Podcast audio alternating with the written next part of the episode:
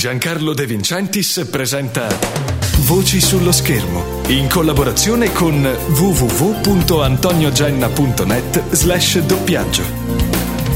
Ancora voci sullo schermo e ancora ben ritrovati da Giancarlo De Vincentis a questo quinto appuntamento della prima rubrica realizzata in podcast sul doppiaggio italiano, in collaborazione con www.antoniogenna.net e www.radiowebstereo.it. Anche oggi al telefono con me una grande protagonista del doppiaggio italiano. Benvenuta ad Eleonora De Angelis. Grazie, ciao, ciao a tutti. Da Cameron Diaz in poi sono davvero tanti i nomi, Eleonora. Eh sì, abbastanza.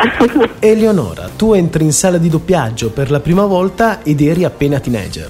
Sì, piccolissima, meno piccola di eh, tanti miei colleghi che hanno cominciato da bambini, io ho cominciato a 14 anni, però insomma sì, ero piuttosto giovincella. Eleonora, tu vieni da una grande famiglia di doppiatori nazionali. Questo sicuramente ha contribuito alla tua grande formazione professionale, ma in principio come è incominciata? Per caso, per caso perché mio padre, cioè no, per caso, insomma, De, mio padre è doppiatore, è Mario De Angelis, mio nonno era doppiatore, Gualtiero De Angelis, la voce di Cary Grant, James Stewart, Errol Flynn, insomma una voce classica del, del doppiaggio di una volta. E lo stesso papà, Roy Scheider, eh, Alan Arkin, Richard Dreyfus, eh, quindi insomma sono cresciuta in, in questo ambiente, però i miei non volevano che io facessi doppiaggio da bambina e quindi non ho cominciato da bambina, invece mio fratello che ha 4 anni più di me, a 18 anni decise di intraprendere questa carriera e a quel punto ho iniziato anch'io perché servivano delle voci giovani hanno detto vabbè visto che c'è Vittorio facciamo venire anche Leonora. Quindi nonostante la scuola mio papà non voleva perché aveva paura che ci distogliesse dallo studio e invece no, sono riuscita a studiare e a fare doppiaggio insieme. Già 25 anni di carriera di doppiaggio alle spalle e 25 anni trascorsi nel doppiaggio italiano. Cosa è cambiato? Mamma mia, tante cose. Io ho fatto anche una pausa perché dopo il, il diploma, dopo la maturità, eh, ho fatto l'esame per entrare in accademia, la Silvio De Mico, l'Accademia d'Arte Drammatica e per fortuna sono entrata e quindi per tre anni mi, mi, sono fermata e ho fatto un po' di teatro e poi comunque questo, la passione per questo lavoro diciamo, mi, ha, mi, ha riportato, mi, ha, riportato, in sala. Però ho fatto in tempo a vedere il doppiaggio una volta, è cambiato tanto, sono cambiati i ritmi, mi viene da dire brutto, è un po' da, da anziana, però è la verità, è cambiato, sono cambiati un po' in peggio sinceramente i ritmi di lavoro. L, è aumentata la notorietà, questo può per carità far piacere. Io quando ero piccola mi chiedevano che lavoro facesse mio padre ed era faticoso spiegarlo, mentre adesso insomma tutti sanno che cos'è il doppiaggio e il lavoro di un doppiatore.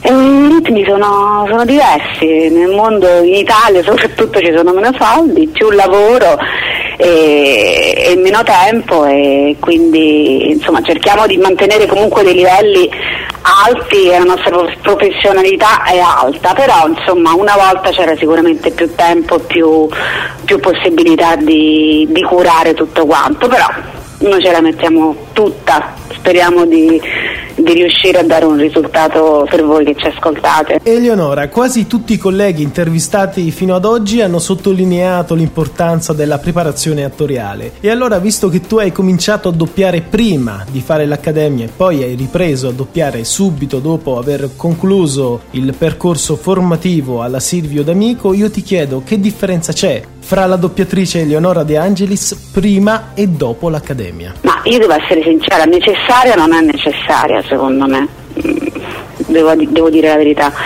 Ti dà qualcosa in più, sicuramente, ti dà più padronanza nella voce, ti dà... Mm, è che comunque per saper doppiare devi saper recitare. E L'Accademia è una scuola di teatro e parliamo proprio di un altro mondo, anzi quando io dal teatro sono, per tre anni ho fatto solo teatro, davanti al microfono ho avuto un attimo di spaesamento perché comunque il modo di usare la voce è un altro, però una volta ti riabitui sicuramente ti arricchisce. Ehm, ma insomma non, non, te lo so dire, sai, io non credo che sia necessario perché ehm, sono due professioni tutto sommato diverse, alla base devi saper recitare, sia per il teatro che per il cinema che per il doppiaggio.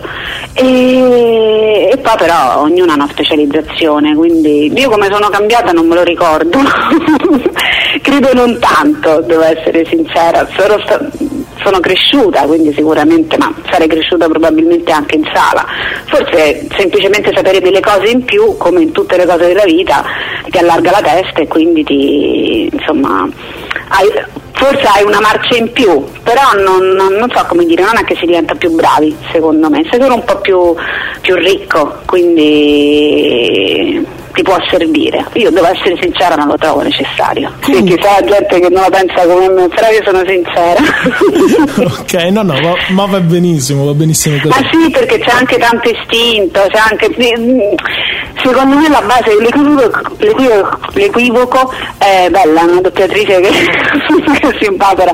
L'equivoco è quello, cioè non è una questione di dizione, di, una questione di recitazione, poi mm, ci stanno tanti, tanti livelli e tanti modi. Ecco, in, in teatro e in doppiaggio meno che nel cinema perché nel cinema poi ti possono doppiare o nel cinema magari un viso può funzionare più di una voce eh, secondo me nel teatro e nel doppiaggio se non sai recitare non, non vai, non ci sono raccomandazioni, non ci sono eh, so, colpi di fortuna, insomma devi saper recitare. Ma senti Eleonora, quando stai per entrare in sala, dopo che avete preso il caffè, oddio oggi ci abbiamo davanti 40 anelli, quanto tempo corre per trasformarsi da Eleonora De Angelis in Cameron Diaz, per premere quel pulsantino virtuale? Guarda, secondo me è una questione di, mm, di inclinazione, cioè ci stanno tantissimi doppiatori che, che nella vita parlano anche molto molto più in dialetto di me con un accento molto più forte e poi una volta al giro riescono a correggersi. Ci stanno, poi ovviamente non fanno i doppiatori, delle persone che non, che non riescono a parlare un italiano pulito. Secondo me è una questione abbastanza innata, insomma non so come spiegarti.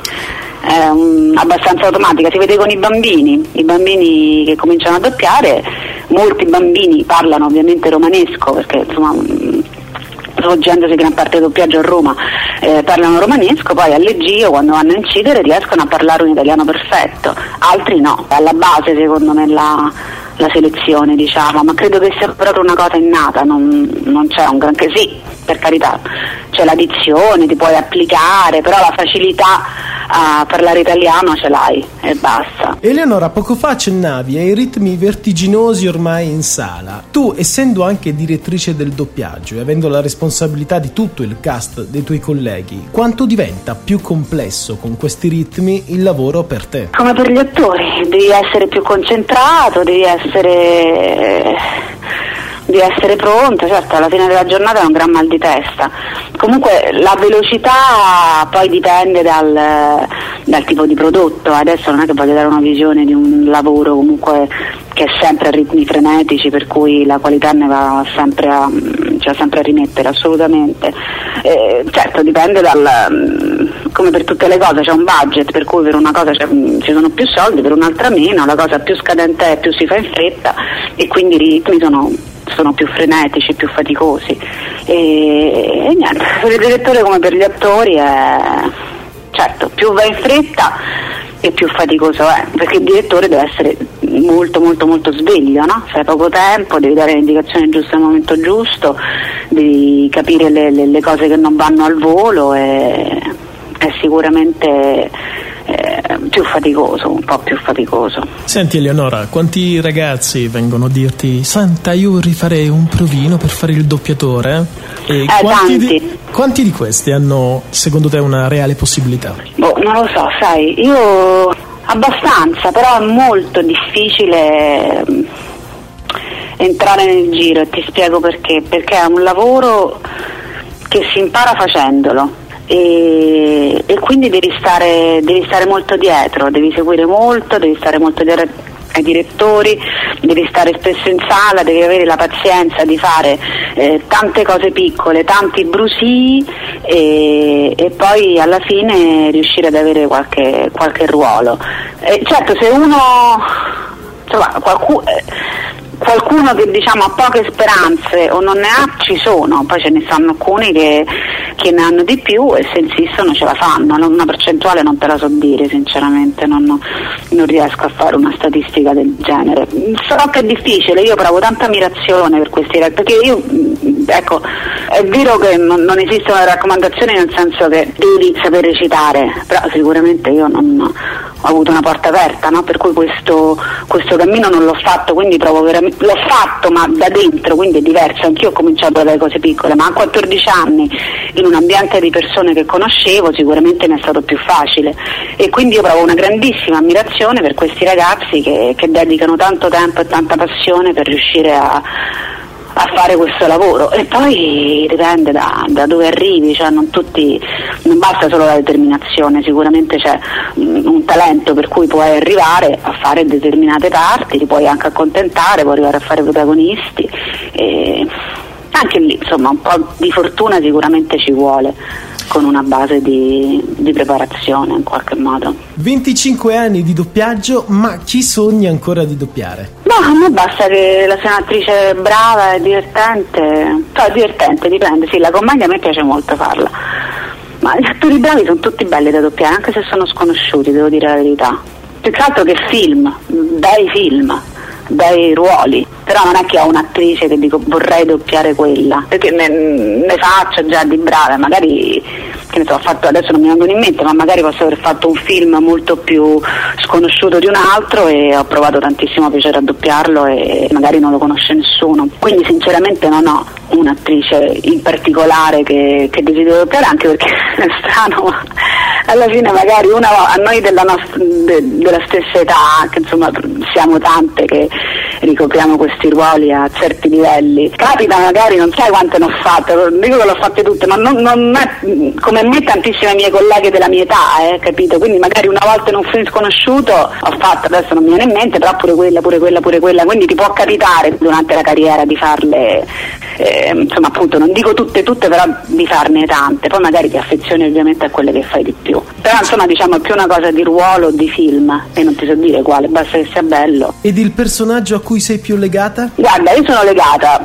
mm, un po' perché mi fa piacere perché mi riconoscono e un po' perché sicuramente è bravissima a Jennifer Aniston di Friends perché mi sono divertita tanto a fare quella serie televisiva e perché lei è un'attrice validissima, poi perché come ti ho detto prima la commedia mi diverte tantissimo, anche i ruoli drammatici, però insomma lei è un'attrice completa secondo me, quindi ci sono affezionata anche perché l'ho seguita tanto, la serie è stata carina, quindi diciamo che sì, forse al primo posto metterei lei.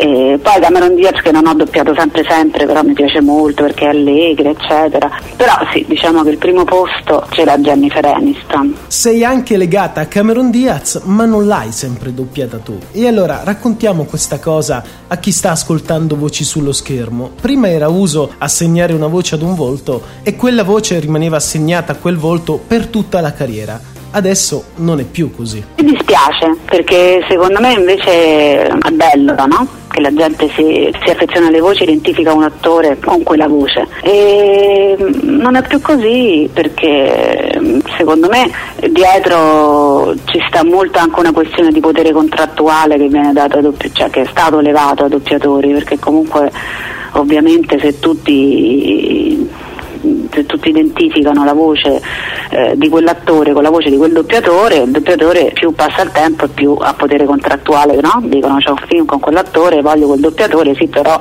mi paghi tot. Quindi secondo me uno dei motivi per cui è stata adottata questa politica di cambiare voce è per, eh, per cercare di, di, smantellare questa cosa. E altri motivi non lo so, insomma sono un po' eh, i capi edizione, un po'... però insomma non è che voglio dire, mm, forse il motivo non è solo questo, eh? ci sono anche diverse scuole di pensiero, effettivamente un doppiatore può essere bravo per un determinato ruolo, cioè secondo me non è così, però alcuni la pensano così, io rispetto questo, questo pensiero, per un uh, determinato ruolo piuttosto che per un altro, oppure il fatto dell'aderenza della voce, la voce deve essere il più possibile identica all'attore, mentre magari una volta bastava che stesse bene col viso invece adesso si guarda molto proprio che il tono della voce sia simile e quindi si va a cercare più una voce simile che non un'interpretazione adatta. Insomma, ci stanno, ci stanno diverse, diverse, motivazioni. Io mm, non sono d'accordo, cioè a me piacerebbe che avessero più o meno sempre che si cercasse di mantenere la stessa voce,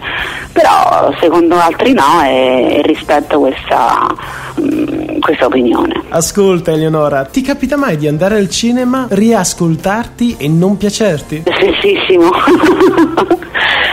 me succede spesso, però magari succede per fortuna, cioè quando, almeno a me, quando mi vado a sentire subito non mi, non mi piaccio quasi mai, devo essere sincera. Poi magari vedo una, una cosa a distanza di 10 anni, 15 anni e dico, beh, però in fondo non ero male e magari posso piacermi un po' però immediatamente sinceramente no. Come doppiatrice, come direttrice invece rimango estasiata dalla, dalla bravura dei miei colleghi, perché quando stai insieme alle Gio è tutto un gioco, per cui ti ascolti anche poco, ehm, ti diverti, non ti rendi conto di chi hai can- accanto, invece quando stai dietro e, e li dirigi ti accorgi che, che sono bravissimi, insomma e quindi come direttrice paradossalmente forse c'è più soddisfazione che no più soddisfazione appunto riesco più a, a dire ah che bravi capito? Che bravi loro non che bravi io l'ho diretti che bravi loro sicuramente. Come doppiatrice meno però devo dire la verità dopo magari tanti anni mi piaccio o quasi mai. Capita a volte che per motivi di tempo la stessa scena è doppiata in diversi momenti. Tecnicamente si chiama colonna separata. E immagino sia capitato anche a te Eleonora che tipo di esperienza è?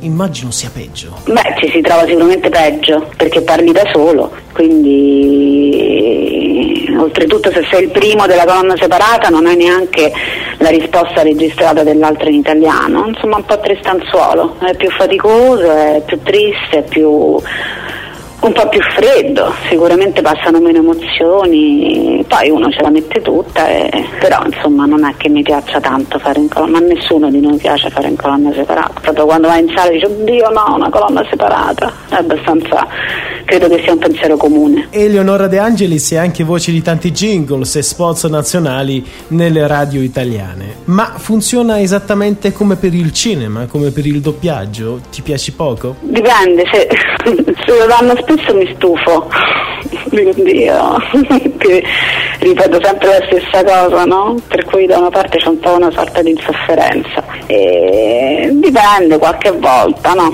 Però più o meno l'atteggiamento diciamo che è più o meno lo stesso. Eleonora, ancora una domanda, poi ti lascio, sei stata carinissima per il tempo che mi hai concesso. Ah, ma scherzi. Oltre il doppiaggio, cos'altro ti piacerebbe fare? Ma eh, guarda, io ti dico la verità, nei confronti del teatro non ho una grande nostalgia perché avevo talmente tanta paura, mi sono levata un po' un peso, mi piaceva tanto eccetera, però la, dico una parola che credo che sia romana, la strizza che provavo quando dovevo andare in scena sinceramente era molto faticosa. Mi dispiace non aver fatto cinema, cioè ne ho fatto pochissimo, ho fatto qualche corto, qualche particina minuscola in qualche film indipendente, prodotto da amici eccetera. Quello un po' mi dispiace, però, però amo molto il mio lavoro, insomma sono soddisfatta, sono contenta e, e basta, questo ho risposto, no? Hai risposto, sì, veramente simpaticissima, ma davvero. davvero simpaticissima. E allora facciamo così per chiudere, quasi giocando insieme con la voce, che poi è un gioco, no? La voce, doppiare, no, tutto questo. Allora, Eleonora De Angeli... No, no, giuro, sembra che sto facendo la, la scena, ma giuro che dico la verità ve lo giuro. A me la mia voce non piace, a parte questo, mi diverto a doppiare perché comunque mi diverto a recitare, perché appunto come ho detto prima alla fine uno recita, però devo essere sincera, preferirei avere un'altra voce. Vabbè, dimmi, giocando con la voce? Giocando con la voce, per chiudere, Eleonora De Angelis, un secondo, si imposta e saluta gli ascoltatori di RVS, come fa? Eh, ascoltatori di RVS, ciao a tutti da Eleonora De Angelis. Grazie davvero di essere stata con noi Eleonora. Grazie a te, ciao a tutti. Giancarlo De Vincentis ha presentato Voci sullo schermo in collaborazione con www.antoniogenna.net slash doppiaggio.